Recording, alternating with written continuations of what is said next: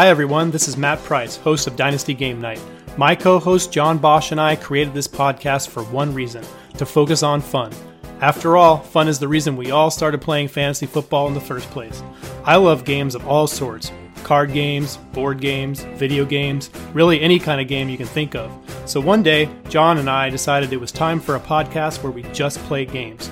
You might learn something along the way, but you won't find much hard hitting analysis here. Check out all the other incredible podcasts DLF has to offer for that sort of thing. On Dynasty Game Night, our primary focus is to entertain. So if you like playing games or watching game shows, this might just be the podcast for you. We'd love for you to give it a listen and play along with the contestants and maybe even win a chance to be on the show.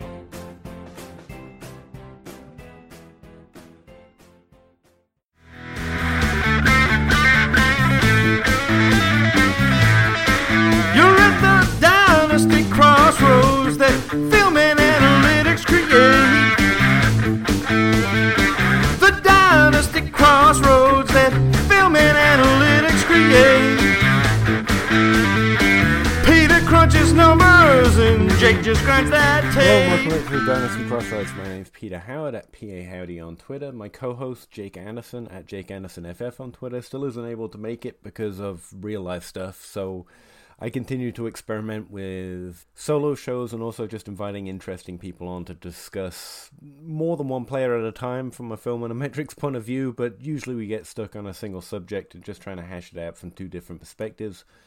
Um, this week it's just me, mainly because I'm behind schedule. Um, I thought I had someone booked, and turns out they can't make it. And then I left it way too late into the week to try and make up for it. So um, we're actually recording this last week's episode of Dynasty Crossroads at the start of this week. I apologize for that. But I also noticed no one's complaining, so I think I'm the only one who really cares about my schedule. So that's good. That's good, right? I hope so. Anyway, but um, next week uh, we actually just recorded. Um, I have Lauren. I have Lauren Carpenter coming on. She's a really interesting person. Um, she mostly focuses on redraft as well, so I thought that may, would make for an interesting comparison in terms of process and dealing with off-season news. As it turned out, it was one of the most fun podcasts I've been involved in quite a for quite a while. She brought the fun. She was willing to argue. She was willing to go to the mattresses for her ideas as well. This week or last week, I more wanted to highlight some things and one resources that I've got out there because I'm starting to get questions where I'm starting to get a few new followers and the crossroads is as well. The first thing I want everyone to know is that Zeno from FF Statistics actually created an app. Um, if you go to Zeno is is my dot name, Zeno's a great guy. He built this app um, that does a lot of things. There's a few different things he's made on there, but it's also got all my um, market share data for college prospects and the graphs that I post comparing players' market share of receiving yards to the successful average of NFL prospects, so you can see if they were above or below um, good NFL players um, at e- every age. Um, it's actually got a tool on there that you can create them yourself instead of having to search through Twitter or articles to see mine. Um, I, I think mine are a little more jazzy, but uh, it definitely does the job, and it's really an interesting, cool tool. You have all the access to all the data. If you want the database itself, it's still pinned to the top of my timeline. You can go to Google Sheets, download it, and or make a copy, and you've got it all for your own sim. I've got NFL career marks in there as well, so you can start making some of your own visual, start making some of your own visuals if you're into that about how college prospects compare to successful NFL players. Um, something I'm working on at the moment is actually trying to. Um, I've mentioned a few different times, but I'm trying to, you know, cover stuff that not everyone might have heard. I'm trying to create a breakout metric. Um, there are a lot of those, and I have a lot of models and stuff, but I only have one metric, and really I don't draw a lot of attention to it. It's in my market share database. It's called production score, and it's good for every position except quarterback. It, it adjusts for the position, is what I mean where I take the market share of receiving yards for every prospect, multiply it by the predictiveness of that value at that age, um, compared to um, the average of successful NFL players. And, and that creates a, what I call a production score. So essentially, if they're high, they were very productive in college. If they're low, they were underproductive in college. And the problem with combining something into a simple n- number is it makes it fairly myopic, which is why I include all the other data about those players in every other column. But production score is like my first stop to try and understand if they were over or under the average adjusted or weighted by how predictive that career or that age year is um, for every position. So I find it really useful, but because I mostly made it for myself, um, the scaling is off. Like the, I think the highest score you can get for wide is like five percent, and there's plenty of minor scores that get into some pretty silly numbers because I didn't scale it for like I didn't think anyone else was going to be looking at. But um, I am trying to create one that I hope other people will look at, and it's my first endeavor into doing that. And someone asked me, is there a number, is there something we can look at for trying to measure how likely a player is to break out the next year? And the simple answer is no. Mostly, mo- mostly my process is to evaluate prospects and to like the ones that I like and keep holding on through the first three or first four years, depending on when they were drafted. And after they cross certain career year thresholds, I start to fade on them because they get less likely. I've posted some of those charts in terms of how the percentage of players that break out in each career year as well on Twitter and written some articles for DLF. But I kind of thought it was an interesting question. I don't know of anything that tries to time breakout, mainly because it's probably because it's a it's a little difficult to create, but also it's a losing game. You know, you say prospects, you know, the most likely to break out, and then someone else breaks out, you look like a moron. And frankly, that's more likely than anything else because breakouts are unicorns, good NFL players are unicorns. Trying to combine a metric that takes things that are, you know, at best 42% predictive or useful for describing NFL players and then use it to time a breakout. Just it's a fairly losing game. But uh, like I was asked, and I thought it would be an interesting thing to cry and create. So what I came up with is to go back through the NFL database that I have back to 2000. Look when players broke out for a thousand yards and what they did the year before they broke out. And what I wanted to do is create a similarity score. So how similar was player X's stats to the average breakout since 2009. And I use 2009 as my line of demarcation because that's when I have air yards data from, and air yards data is some of the best at predicting what a player does the next year. So I tested all the variables I could, including some that weren't in the database. I had to calculate, such as, um, you know, uh, one, one of the things that are brought up about potential breakouts is missing targets. Targets that are missing from an offense because someone left or someone retired or someone got traded. What I found is that's not that that's basically entirely unuseful for predicting a breakout, much like um, missing targets in general. It's not predictive of any element of the receiving game the next year in terms of the increase or the increase of targets for any particular player. Um, wide receivers have broke out, um, saw their team lose anywhere from 314 targets from the year before to absolute zero. And there's actually uh, four or five out of 55 breakouts since 2009 for a thousand yards, um, where the team actually lost no targets from the year before, meaning that everyone was still there and ready, to play the next year. So about 50% saw an increase over 100 targets, 50% saw an increase with less than 100 targets, about 20% saw an increase of over 200, about 20% saw an increase of less than 50. So no matter which way I sliced it, targets were basically missing targets were basically a random variable. They could be a lot, they could be very few, and it didn't help to predict um, wide receivers. So I looked across about uh, 18 different stats, 18 of the most useful for predicting NFL production the following year from air yards just raw targets and receptions. And I found the ones that uh, players that had broken out had the most in common using a coefficient of variation calculation, which essentially just describes how similar the numbers are. Now, unfortunately, I could only find 55 players that we could really define as breaking out since 2009.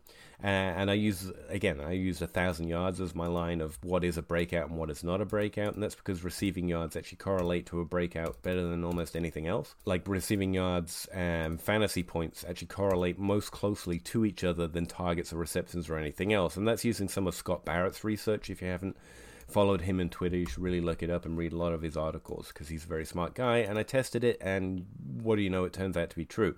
Um, receiving yards is also one of the best things we have for predicting next year's receiving yards, let alone fantasy points in the same year. For example, wide receivers have finished in the top 24 since 2009, average about 1,120 receiving yards. So if you want a top 24 wide receiver, a 1,000 yards is definitely a significant boundary to cross. That's why I rested him receiving yards. Now, all that's the saying that what I did is I picked about five variables targets, receptions, receiving yards, market share of targets, WOPR, which is weighted opportunity rating. It's, a, it's an yard calculation, which I found to be the best for this at least um, uh, for this task um, from the yards variables. Um, and I also use points per target because uh, wide receivers with breakout seem to have a fairly common uh, element being fairly efficient, or at least above average in points per target, even over things like RACR or yards per reception or anything like that um, when it came to the things they did the year before. They tend to be above average, which is the average points per target is about 1.69, and breakouts tended to average between 1.7, which is almost exactly on the average, but the most common numbers were between 1.8 and 1.9 um, points per target. Now, there are some who are a little over that with 2.1, some who are a little under that with 1.6, but out of the 55 examples, the majority fit within that range of 1.8 to 1.9.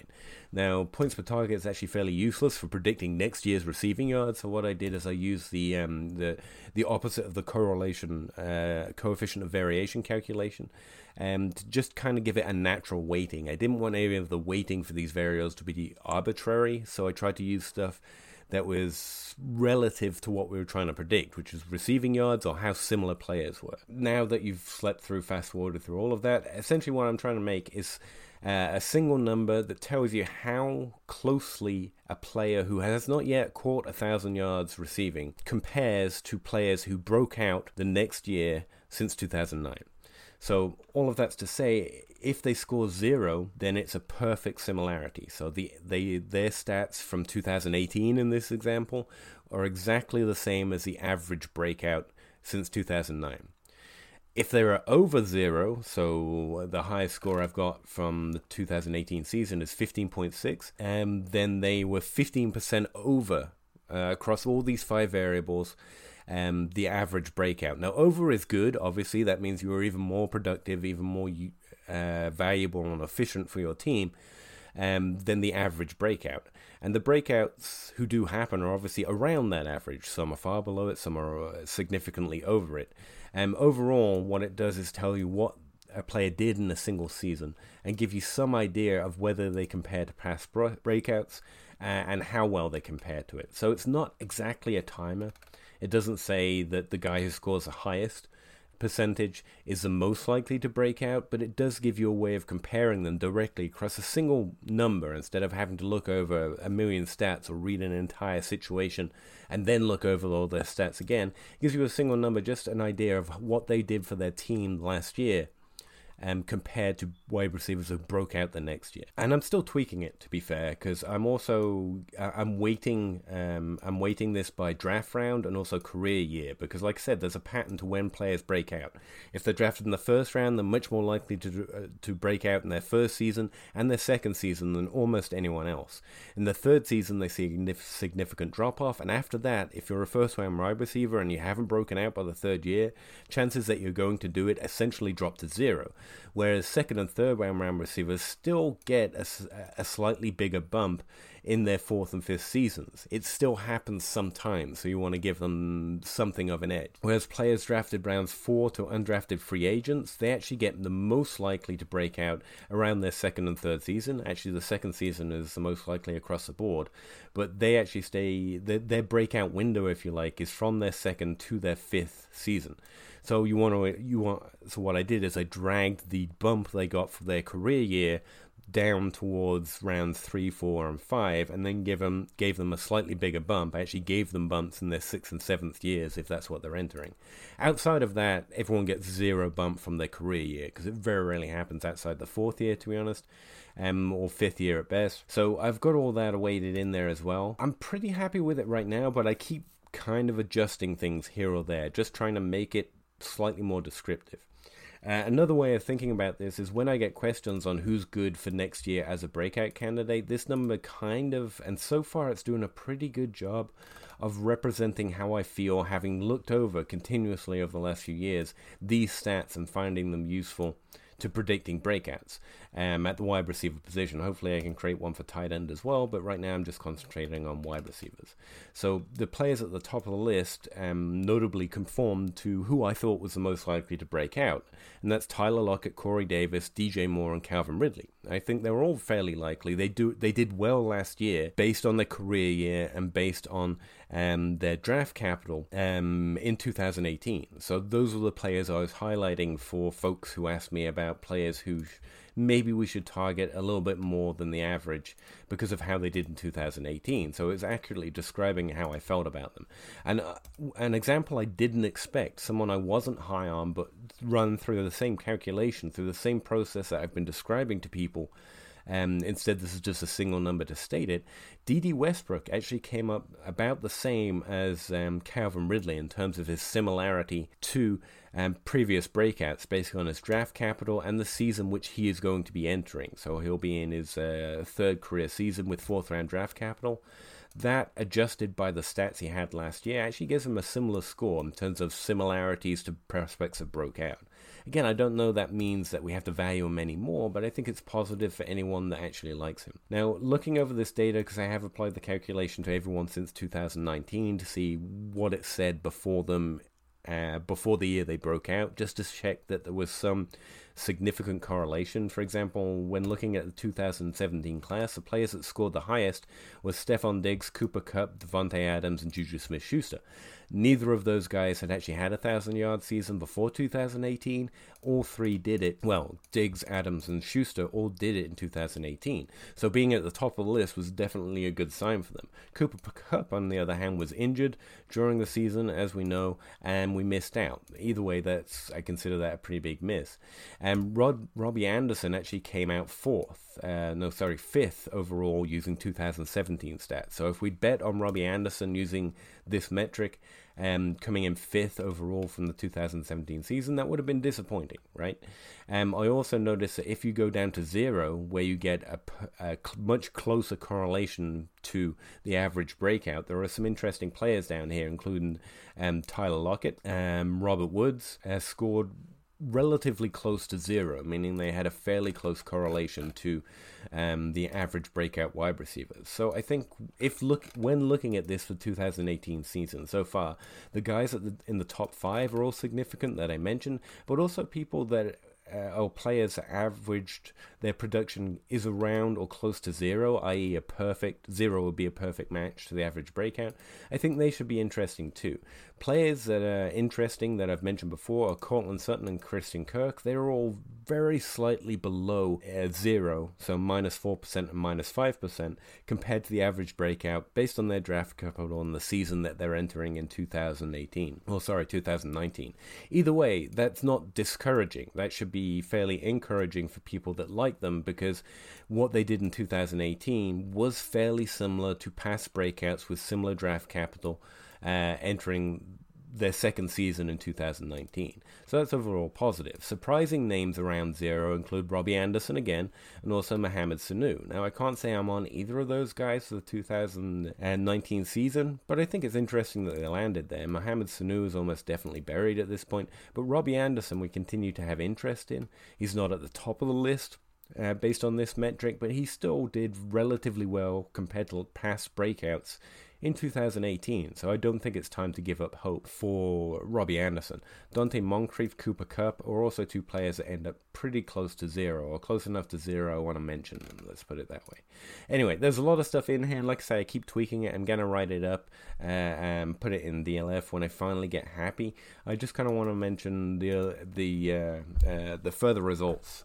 Um, I've been posting them on Patreon and talk about them on Twitter, but I, I've moved a little farther along and so I kind of wanted to do an update for the Dynasty Crossroads. Some names that are interesting based on this new thing that I'm trying to create. So um, I think I'm going to leave it there, mostly because this episode has a drastic ability to put everyone to sleep and have them turn it off. And if that's what you did, then you're not here, so it doesn't matter. But that's fine. I understand it. I just kind of wanted it somewhere where I drew out what I'm trying to do with this metric and how it's going so far that I could point people to. Hey, uh, when I post the first scores and people ask, what does any of that mean? I can say, hey, come listen to this episode. So if that's why you're here, then uh, hopefully it was somewhat informative. If not, hit me up on Twitter at PA Howdy or check out the article, which hopefully by the time people are asking has been posted on DLF. If you're willing, stick around for next week because it stops being one guy boringly droning on about a metric that he's trying to create and becomes a really fun conversation. Actually, an outright argument which few people I find are actually willing to have these days, where no one wants to be wrong and they just want to stand on hill with takes, but never actually want to go to the line to really have an argument about their process and how, where they think evaluation should come from. And Lauren was what Lauren was fantastic, and I really think you're going to enjoy that episode. I, I couldn't have enjoyed recording it anymore, um, other than if Jake had been there, obviously. So please, if I've bored you to tears this episode, but you made it to the end, this is my plea. Please come back next week, i.e., this week's episode, is going to be a lot more fun. Thanks for coming to the Crossroads with me. Sorry it's a solo show again. Sorry, sorry it's not quite as dynamic as we normally try to make it here at the Crossroads but hopefully that was informative or at least interesting to some degree for someone. Um, thanks again, and I will see you next week.